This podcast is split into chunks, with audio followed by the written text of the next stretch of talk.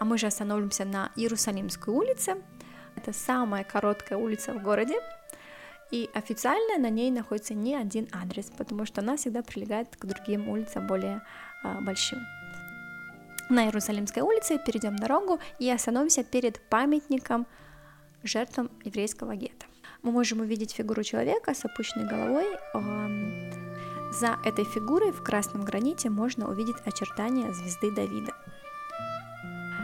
Этот памятник установлен тут в память о жертвах э, гетто и, в принципе, Холокоста, который был э, также на территории современной Молдавии.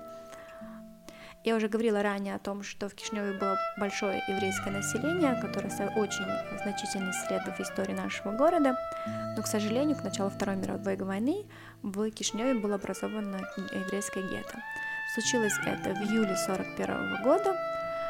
Э, в очень короткое время были вынуждены еврейское население э, образовать гетто, и, а уже в октябре 1941 года они были депортированы.